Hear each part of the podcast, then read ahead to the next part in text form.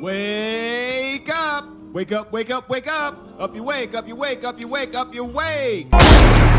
This is America. Don't catch you slipping now. CIA owns this? No, no. Uh, independent aviation consultants. Oh, this is legal? If you're doing it for the good guys, yeah. Just don't get caught. This is America. Don't catch you slipping now.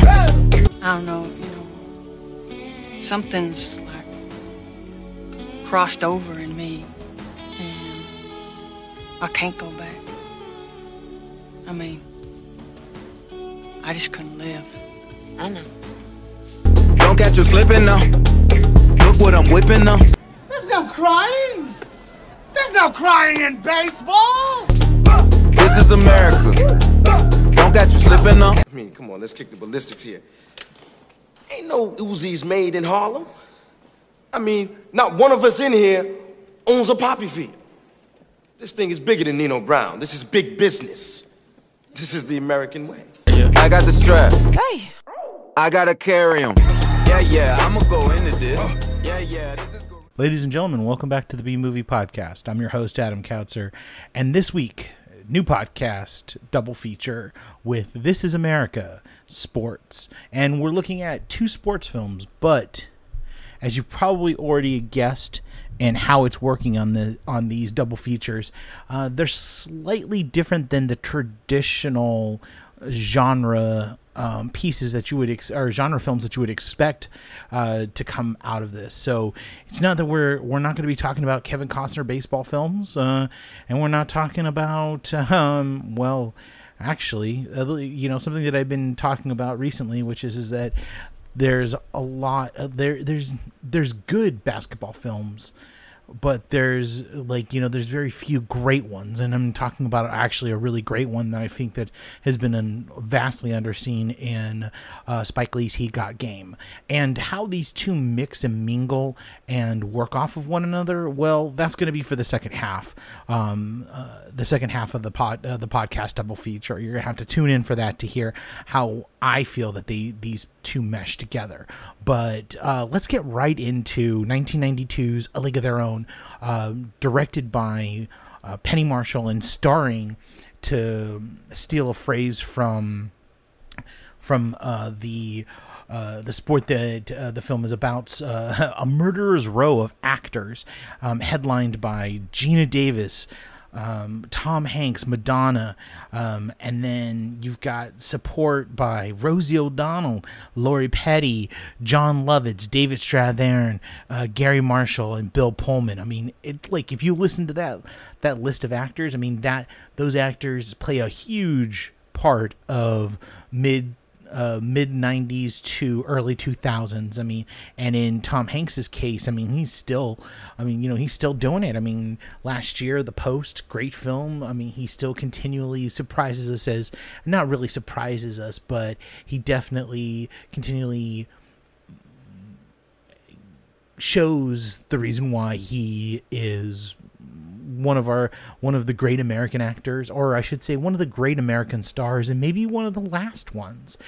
But um, why don't we uh, get into the story? But that is not for us to debate here. Um, maybe eventually we'll get to Hanks and some of his forgotten things. I mean, actually, we have talked about uh, Tom Hanks and some of the forgotten films that he's done.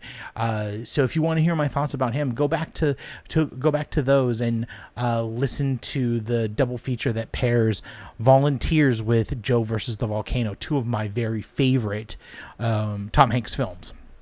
But A League of Their Own is a is a I guess you could say it's like a fictionalized account of the formation of a real life uh, sports organization, uh, the uh, All American Girls Professional Baseball League, or the AAGPBL, which is not a very user friendly abbreviation. Um, it, so the film is actually. It's not based off of, but it's inspired by um, a documentary of the same name, A League of Their Own, which, uh, if you want to know the reality of the the league itself, I would strongly recommend taking taking uh taking a look at that documentary. It's worth it's worth seeking out. You can probably I think you can find it on YouTube actually. Um, it's a great documentary that kind of gives you an idea of the nuts and bolts of this uh, this league, and A League of Their Own is a complement to it. Uh, Penny Marshall is one of those filmmakers that just makes these great, wholesome, feel good comedy dramas and it's something that we're very in we're in short order of recently. Um, you look at her you look at her filmography and you realize just how many great fucking films that she's done. And i, I feel like to me a league of their own is maybe her best it's my favorite. Um maybe my favorite. I'm not really sure. Like it it goes back and forth. There's a couple of them out there that are really great. I, I feel like uh renaissance man is highly underrated and highly underseen. Um has one of the truly last great, great Danny DeVito performances, uh, where it, it wasn't like he was playing with "It's Always Sunny in Philadelphia," uh, the that crew. It's just like a genuinely good, heartfelt performance. Um, Awakenings is a great film that I feel like nobody talks about anymore, and uh, mark your uh, mark your calendars, guys, because that's probably a film that we will be talking about. Um, of course big i mean you cannot you can never forget big but she's she's acquired a a filmography that's that's really respectable. Like i mean in any other if if it was a man's if it was a man that had directed all these films i mean she would be in like she would just she would be revered. And that's the sad part. I mean is that that penny marshall is still not as revered as her male counterparts even though she's made some really great films. And i feel like a league of their own is is refined in a way that few few period pieces are but it feels modern and fresh but doesn't distract from um from the from the story it's telling. There's just one scene that feels really kind of it feels very 90s but other than that i mean the movie is to me the movie is ultimately a perfect film uh, perfectly modulated uh, comedy drama with a lot of heart i mean it's very heartfelt and it's very passionately told and uh, I mean, uh, just a great, it's a great sports film. Uh, I personally consider this to be in my top ten of sports films. Um, uh, it's it's that good. Um, the film charts the first year or the first season of the um, of the All American Girls uh, Professional Baseball League, and it begins out of a need for sports because it's in the heart of World War II. Um, the baseball players of America have started signing up following Joe DiMaggio's, um, uh, inspired by Joe DiMaggio, signing up to uh, signing up for the army. Um, many baseball players had signed up, leaving a league. Basically much like the uh, like the like America at the time um, without the without that workforce to be able to properly run it. Uh, so the fictionalized version of of owners get together to uh, to create a baseball league. I mean, again, this movie is a fictionalized account, so you have to keep that in mind. It's not you're not talking about Wrigley or any of the other baseball owners. You're talking about um like one baseball owner. Like for story purposes, they really kind of they they whittle things down to make it the most easiest to to take in so that your your time is not spent on the mishigosh of of how the league was formed. It's done very cleanly and we're we're shown the face of the league in the executive offices uh, by two people. Um, the great, great, great uh, Garry Marshall um, as Walter Harvey, who's a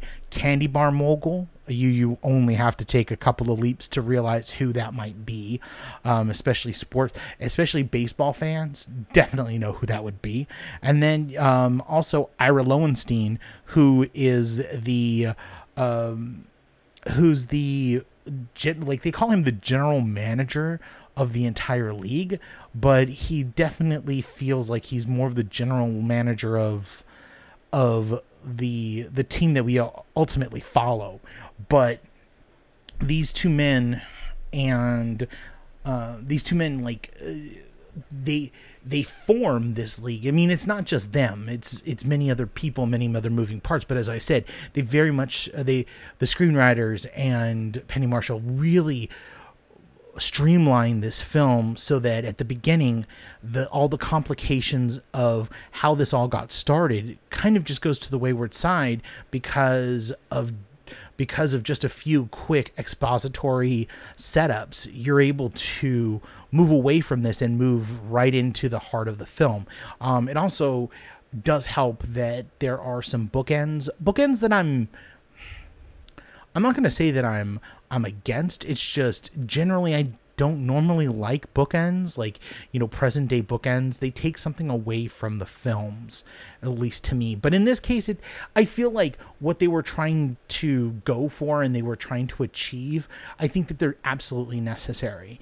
Um, and we meet um, uh, we meet the the two characters that we'll be following. Um, Dottie and Kit, uh, two sisters played by Geena Davis and Lori Petty, they play baseball in their part time.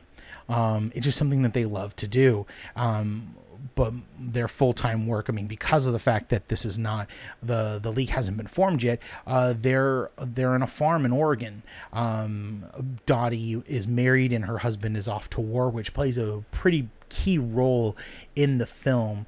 And the film is essentially about Kit and Dottie and how they get into the league and they are a part of the league, there are kind of guides and are main characters through this whole entire season um, and the ups and downs therein.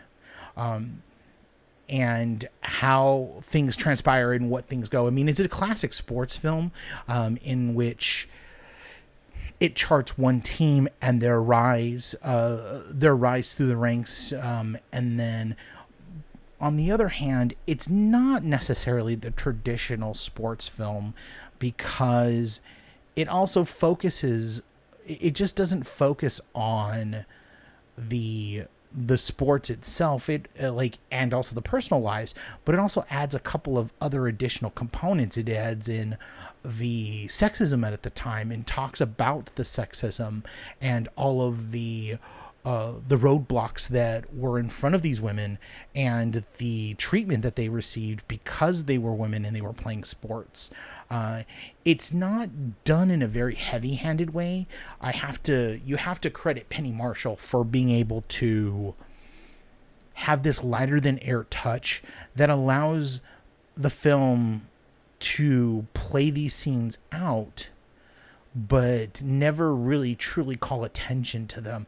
The only one time that it becomes a really big issue, and it's the one thing that I I kind of look at it and it just it's a little bit of a twinge is the moment with the um there's a moment like right in the middle of the film where um, like a foul ball goes stray and a black woman comes up and she throws the ball and like Dottie is like you know Dottie Geena Davis's character is right there and the ball she, like the black lady throws the ball over Dottie and to like the first baseman who's like a couple of hun- like a like a couple of hundred feet away and she and she like winces because the the the ball is so uh, powerfully thrown.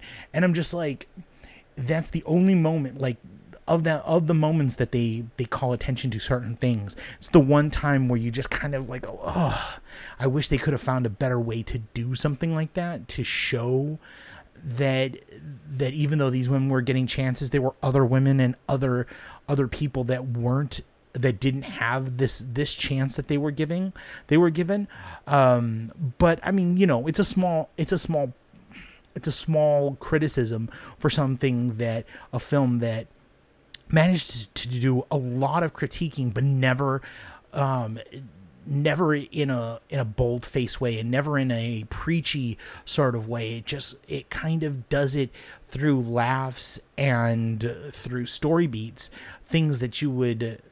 Uh, just smart filmmaking and smart storytelling, which I mean anybody uh, can love and appreciate. I mean, this movie is not a treatise on on uh, on sexism, but it does definitely have that component there because it's absolutely necessary to talk about those uh, those things within the within the confines of this particular story because it is about the formation of one of the first female professional uh, professional sports leagues, and so that does happen to come at a time where women were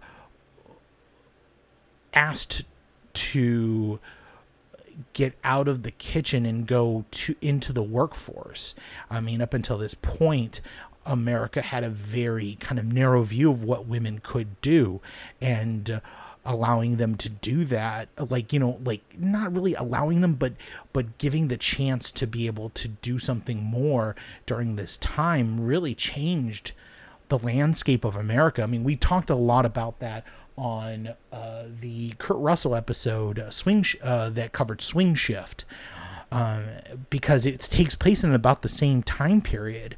Um, and it's really interesting to watch this film and how Penny Marshall is able to never preach. She never gets on a so- soapbox. Even that moment with the um, with with the black woman throwing the ball, it's not really a soapbox moment, but it's all there, and you can take a look at it and and dissect it and critique it yourself if you want. But if you don't, you what you're left with is a really great, very smart sports film that understands that like like all of the great sports films that yes you need a great like hook and you need those great moments um in in the games and through the playoffs and to the championship games but it also understands that at, at its core it's about people. And at the the core of this movie it's about uh, these two sisters at odds with one another. One who refuses to admit that she loves something that's uh, that she is really good at, and another one that's trying to get out of the shadow of her of her sister. And um, I find I find the relationship uh, to be extremely interesting in how the the dynamics of that work. They're never like the the very the very interesting thing is is and what I love about this film is that there's never something there's never a man that gets between them. Um, like there's never a moment where it's about that kind of jealousy. It's more about Kit wanting to wanting to be out of uh, Dottie's shadow as Dottie's little sister Kit, um, and her just being frustrated to the point of. Uh, you, you know to the to to the point of anger with her sister that she just can't get out of her shadow. And uh, Dottie, in a lot of ways, it's about the acceptance that she understands that she want that something she wants something more than just her you know provincial life as a uh, as a homemaker um it's it is really interesting how these are very unique like uh, story arcs because Dottie's one is is interesting because she spends the entire film de- like denying that she loves baseball as much as we can see that she does. And that arc, like her arc, is just simply about her accepting that she does truly love what she's good at.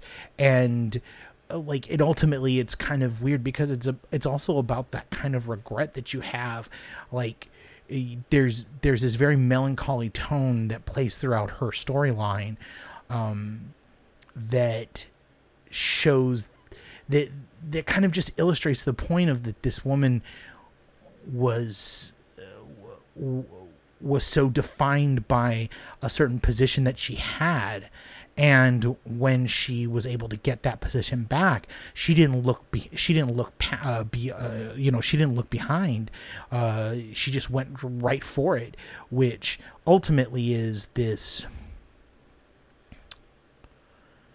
it's like i said it's a very melancholy but it's also very sad because uh, because of the fact that if she had pushed herself and she had had like she had been in an environment that was more conducive to uh, to uh, to following and chasing her dream that she would have done it. She would have been great. Um, i mean it, it's it's a very interesting um, story arc uh, along with uh, Lori Petty's um, Kit uh, Kit uh, her storyline with her just wanting to be out of the shadows of her sister and being so emotional about it and just a kid coming into her own and being a part of a new um, a new era of being able to define yourself differently as a woman.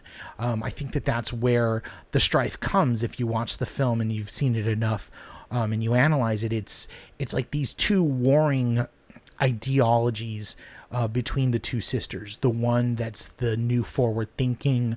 Um, women are going to be able to uh, get into the workforce and become something, and your dreams are possible um, within within the character of Kit, and then Dottie representing the old uh, the older train of thought, which is, is that you stay at home, you raise children, um, you're you're the corning stone or the bedrock or the sediment for your or your foundation for your husband, and how these two warring factions or these two warring ideologies play throughout the entire film is the it, is some of the drama is most of the drama and a lot of the heart and the thematics of the film now, of course, there's so much else going on in this film.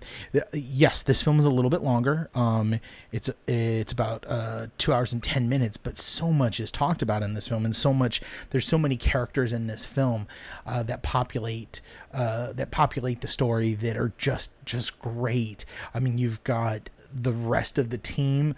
Um, people like Madonna playing all the way Mae, um, who and her part uh, and her partner in crime, Rosie O'Donnell, uh, uh, playing Doris, and they're kind of like the New Yorker tough girl, um, uh, like contingent, and uh, like seeing how they interact with with Dottie and Kit, uh, and then you've also have people like um, Helen, who's played by Anne Ramsay. Um, Betty Spaghetti, played by Tracy Reiner. Um, uh, Megan Cavanagh playing Marla, who's like ultimately my favorite character. I love uh, like I love Marla uh, and her storyline, but and but they're all supporting an on they're they're all an ensemble and a support for Dottie and Kit, though they all have their individual moments and they're all fully realized, which I really do appreciate. I love the fact that we get a lot of time with these uh, with these characters interacting. Like they're not just it's not just on the bus while they're interacting, but they're in hotel rooms. They're at their uh, like their central house because they have like this central house that they use uh, when they're in town. Um, uh, they like uh, you know in the locker room in in the dugout but it's all really interesting because they're all uniquely defined and they're all like really full fully realized characters which i love. I just i love how much care went into not just the casting but the writing and the direction of these actresses because every single one of them is a memorable character and not just doesn't have it's just one moment but have multiple moments. I mean you after you leave this movie you know every single one of these characters and you feel like you've spent months with them um, in in the best way possible. It doesn't it the the film never feels like a slog or a slu- a, a sludge. I mean it's it moves so quickly. It's such a great um, it's just such a great film to just watch and and enjoy. Um, it really is great. Uh, especially from that perspective, like when you talk about like you know wanting uh, wanting a movie with with fully realized characters. But not only that, a movie that's also fucking hilarious. I mean, you have all these things that you would want in a movie, and I can just simply point you to this movie, and it does everything without like without any fail. Like it's a perfectly well-oiled machine. This is to me this is like the apex of great f- commercial filmmaking in the 90s. This is something that we would never see anymore. A League of Their Own um, is a movie that we just wouldn't we wouldn't see like eh, like the movie cost about 40 million dollars uh, in adjusted dollar uh, in adjusted amount it would be anywhere between 80 to 100 million um, but I mean, the also the movie made about 150 million in the U.S., which translated out is about 300 to 400 million dollars today. Um, but there's no special, there's no like really big special effects. It's just a really great film and a and a really sharp film because there's a moment that happens in this film at the last and at the end of it and if you've not seen it i'm definitely not going to ruin it but what i noticed upon watching it again because it had been about i don't know about seven or eight years since i've seen it um watching it this time i i never realized how smart and complicated the last uh, the last act of this film is and how great the turn is in the the second into the third act and how unexpected it is uh, but it also redefines and recontextualizes everything for you so that when you get to the World Series, it becomes a completely different ball game where the team that you've been following, the the uh, the Racing Peaches, um, have, or I'm sorry, the Rockford Peaches. Uh, it's come to a point where you maybe you might not be rooting for them you may be rooting for uh, the other team, uh, which it's really really interesting how they how they work that out and how they play that. Um, I was genuinely shocked and surprised at it, even though I know the film uh, inside and out. It was still one of those moments where you go, "Fuck, that's that is great fucking storytelling." Um, uh, I would be remiss if I did not I, I did not mention one of the highlights and the delights of this film, which is Jon Lovitz. Um, he has a very small he has a very small role. It's maybe he's within the first maybe ten minutes of the film. Uh, he plays a, a scout, and as Ernie the scout, per line he possibly has the funniest per line role that I've ever seen in my life. Every single line that he has feels like it came out of the sweet smell of success. It is so vicious, barbarous, cold ice pick barbs that are just directed at everybody in the film. I mean, like the first 10 minutes, I mean, you you see how truly just he he's an asshole. I mean, just an unrepentant asshole, but he's a funny asshole. And you can't help but laugh at the moments that he has where people are asking him innocuous questions and he just returns them with a retort that uh, would probably get him hit or smacked in reality. Uh, and he's just so fucking good. I mean, like all of the supporting players are good. Uh, you know, uh, Geena Davis is fucking amazing and great as Dottie, and so is Lori Petty. But they get so much support and so much play off of the different supporting uh, actors in this film. It, it's just unreal, and Jon Lovitz is one of them. I mean, but also Jon Lovitz Lovitz is not as funny if Geena Davis doesn't do her job. So it's not like he's like the crowning achievement of this film, uh, or the he doesn't steal the entire movie, but he definitely, definitely um, is a highlight. As is Tom Hanks. Tom Hanks. This is like this is the at the precipice for him. Um, this is Tom Hanks right before he became Oscar winner Tom Hanks. So I mean, you think about it. It's ninety. It's ninety two. Ninety three. He wins Philadelphia for Philadelphia, and then in '94 he wins for Forrest Gump. And with that, with this one, two, three combo of A League of Their Own, Philadelphia, and Forrest Gump, he becomes the biggest actor, or he becomes the the the beloved Jimmy Stewart figure of the '90s into the 2000s. Uh, but I think that people often forget about this role and this kind of Jimmy Durante um, Cagney esque like grump of a role that ultimately is this the film never never makes him too soft and cuddly um, but it manages to humanize an alcoholic grump shitty person into this kind of figure that is competent enough to get these uh, get these women uh, like you know to push beyond who they who they are.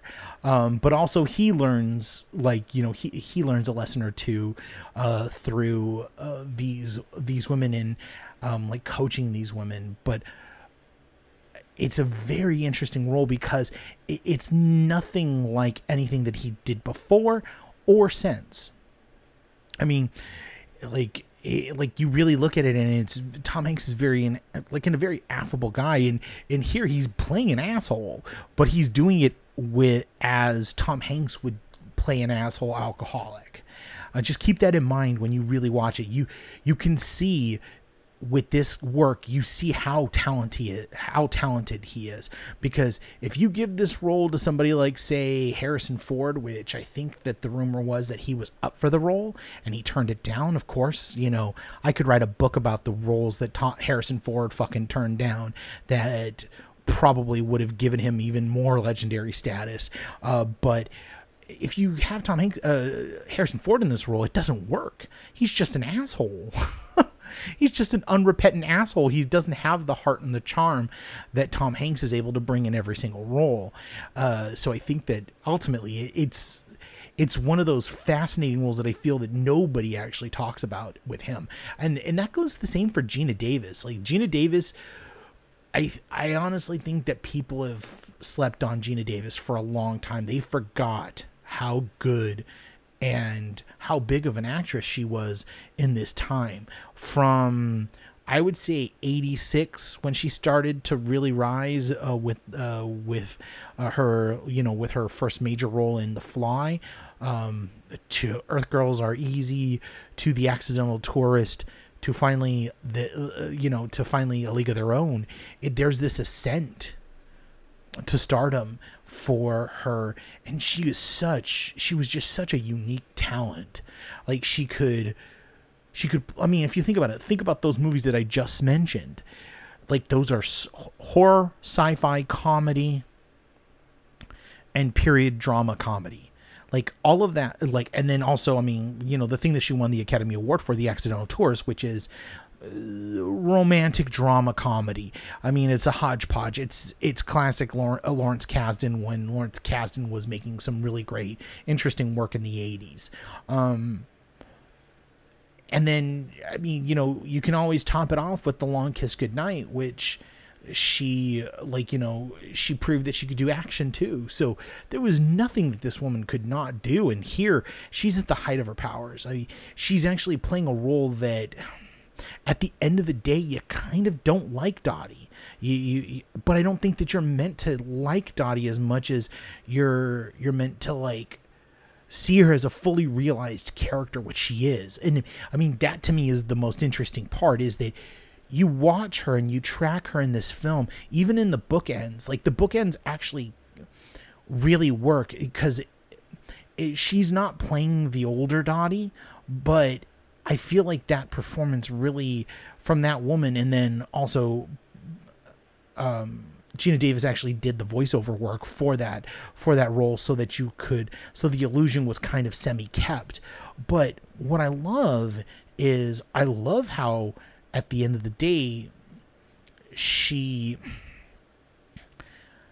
like she only changes by millimeters but if you watch it enough you can see that change and you can see the regret and just how sad it like she's happy that have her husband back but at the end of the day with her performance the very last moments of this movie and then additionally with like the woman the woman that's playing um that's playing her uh Lynn Cartwright the uh like the two combination the combination the one two punch of it it makes you realize how melancholy of a performance it is and how sad it is. It's almost like something out of a fucking Bergman film because you're literally watching a woman who the thing that she loves most is baseball. The thing that she's great at is baseball.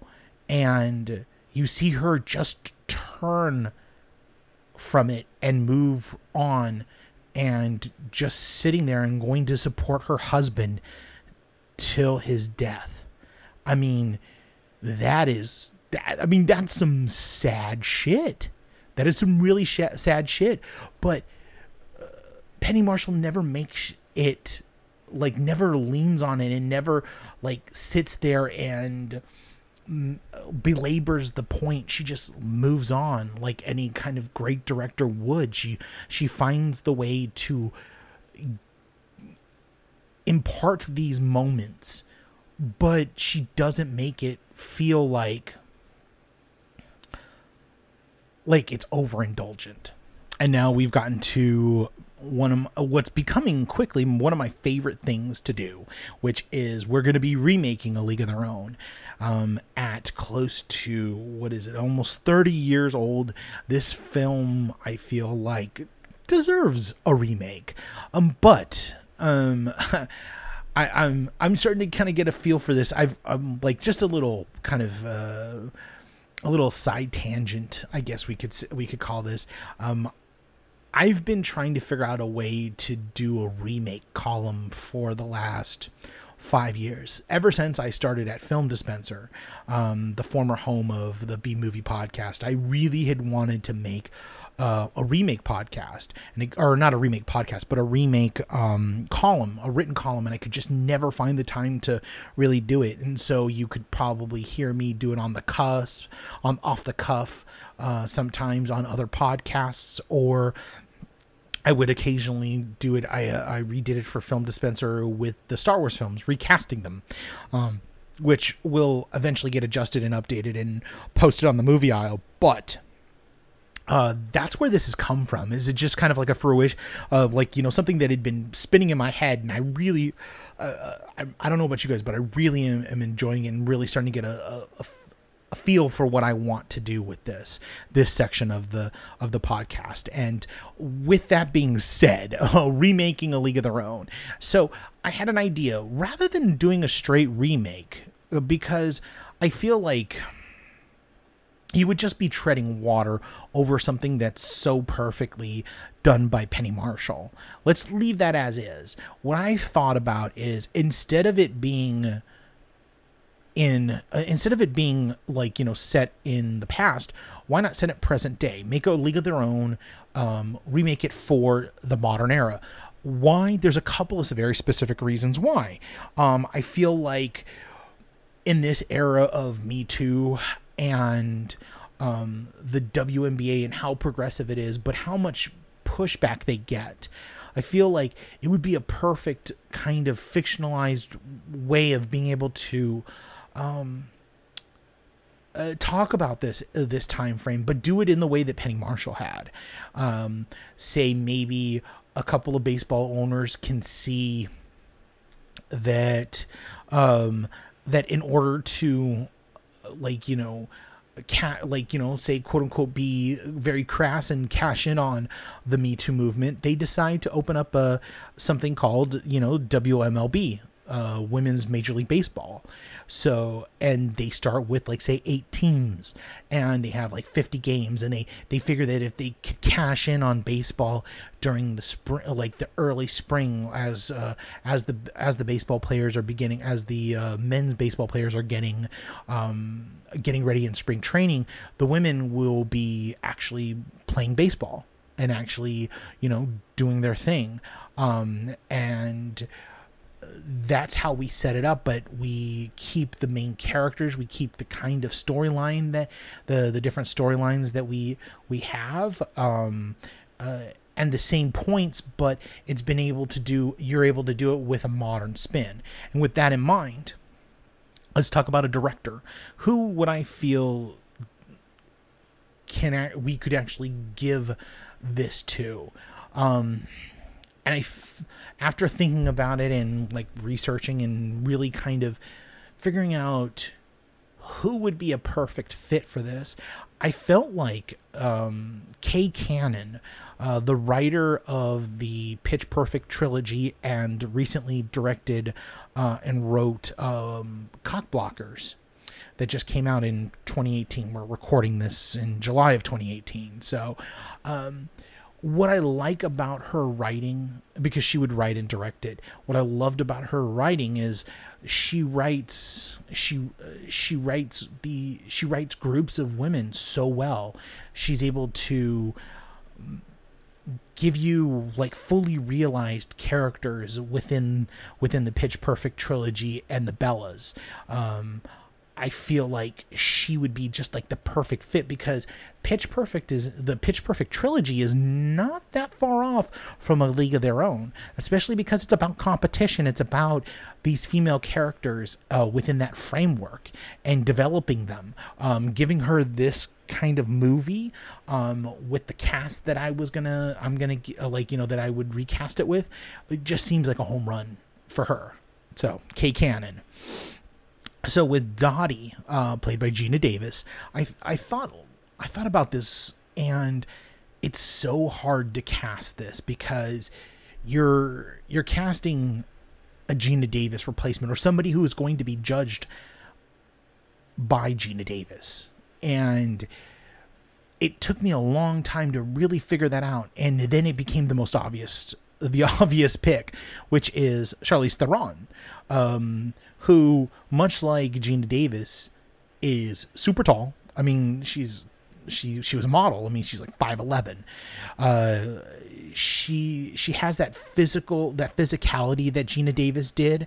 I mean, uh, and little little known fact. Charlize Theron is actually pretty fucking hilarious.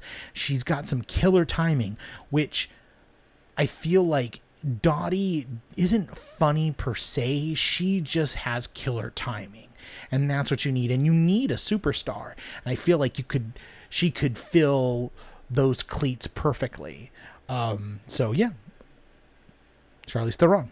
Um, so for the the kit role, you need somebody. I mean, because I mean, I uh, like you know Charlize uh, Charlize Theron's going to be playing somebody in her 30s, even though she's 40, uh, which is completely okay.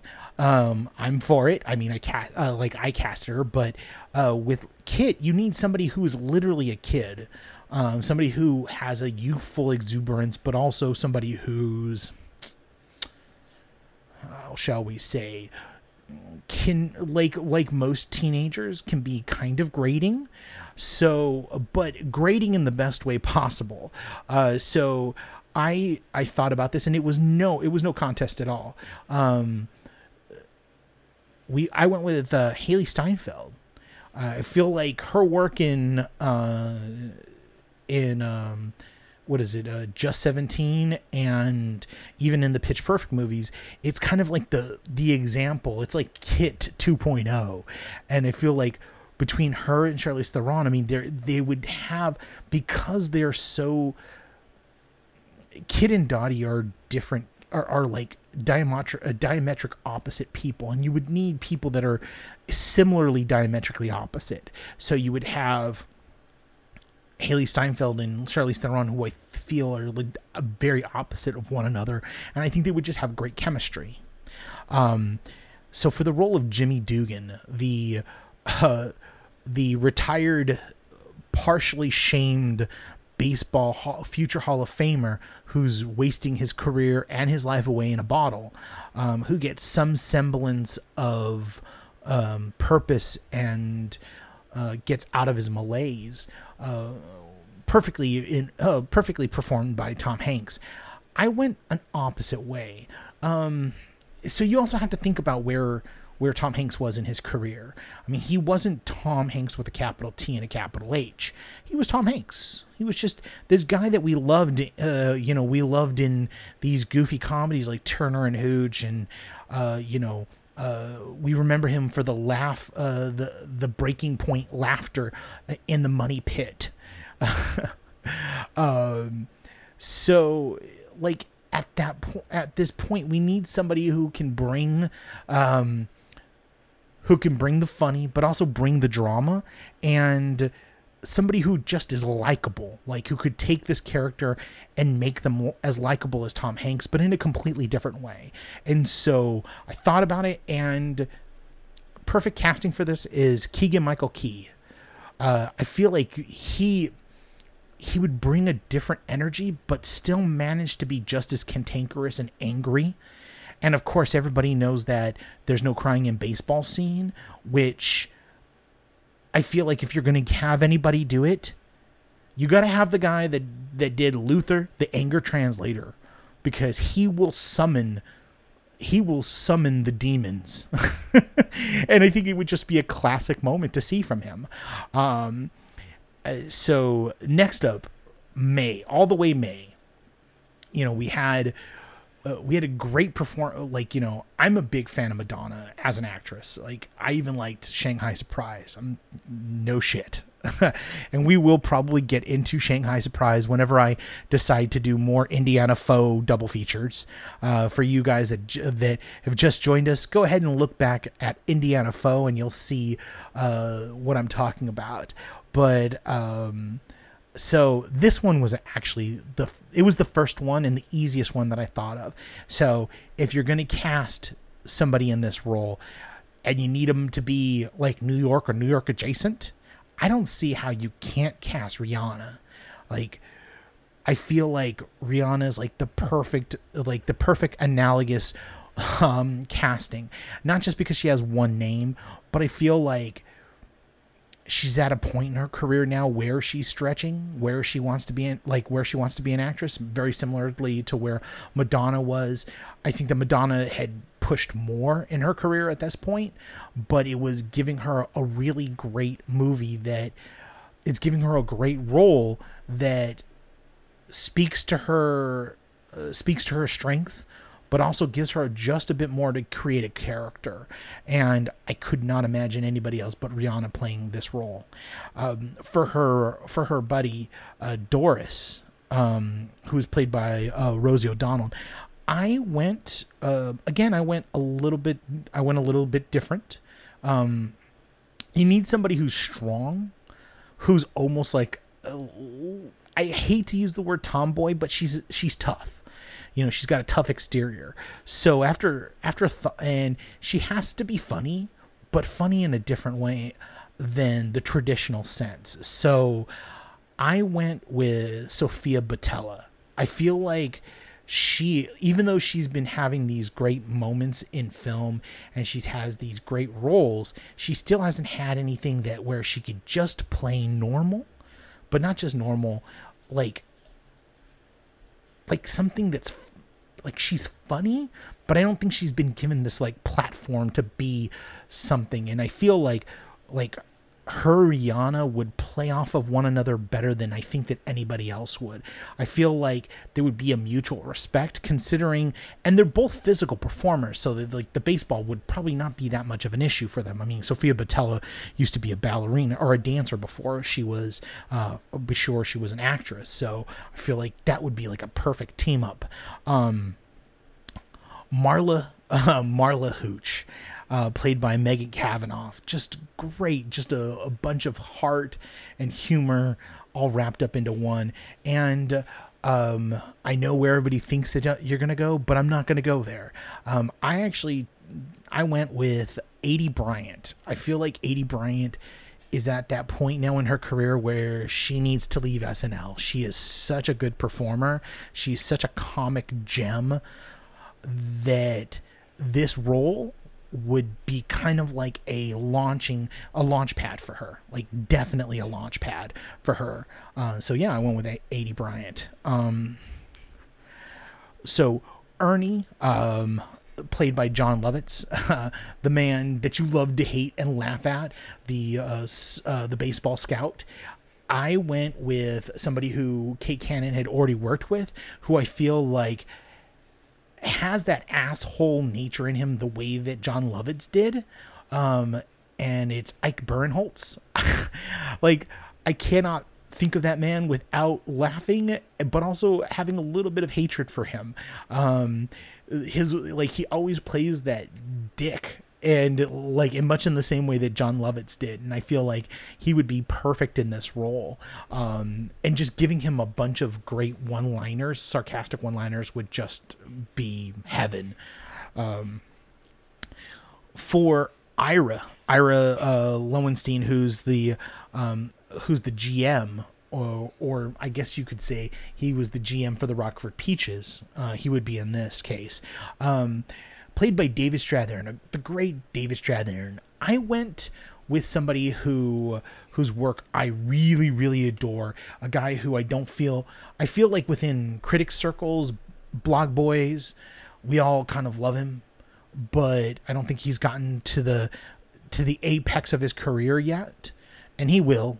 I mean, he's he's making he's he's pulling out supporting Oscar noms. It seems like every year. So we're gonna go. Uh, I I casted uh, Michael Stuhlbarg as um, as Ira. And I feel like he has that warmth, but not only the warmth, the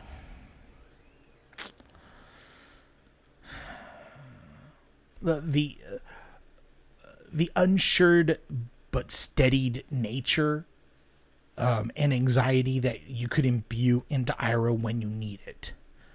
Um, he's just a great performer, and he's he's like he's literally the new like he's the new he's like the equivalent. He's like the the equivalent of David Strathairn. Like he's like the the modern equivalent of him.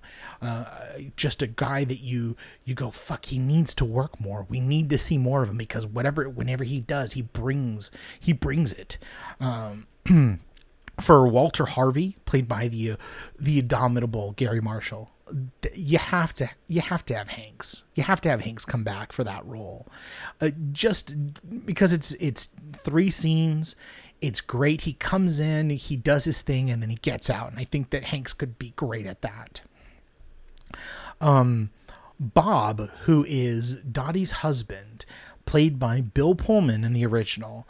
Um, you need somebody who you need somebody who can come in like Bill Pullman and you not be mad that that he comes in and Dottie is completely in love with him and kind of steals the thunder from Tom Hanks and the or the Jimmy Dugan and the chemistry that him and Dottie have. Uh, and so I went with I went with the most affable dude uh, like I could think of. Which, of course, when you think of affable, affable, and you know, plain Mayo dudes, you think of Paul Rudd. So Paul Rudd as Bob, and then finally, uh, the last role that I'm going to cast is Miss Cuthbert, uh, played by Pauline Brailsford, who has some of the best moments, especially in one scene in and you know it if you've seen this before. It's the it's the it's the bus the bus driver scene. there is that that seven minute stretch of film is possibly some of the funniest things I've ever seen. I still remember as a kid laughing almost to the point of tears, um, gasping for air when that that whole entire section. And um, if you're gonna get somebody who can just pull off prim and proper, um, and can pull off like stateliness but make it funny, you got to go with Maya Rudolph. You just you, you have to like all of the work that she's evolved like the work that she's been doing recently has evolved into that kind of mother funny mother hen and she would just be perfect in that role and that's it. Uh, a League of Their Own, updated and to be released in 2019 in theaters nowhere. Uh, so we'll be back next time with He Got Game, uh, Spike Lee's basketball movie that's about basketball, but not about basketball. It's about more than that.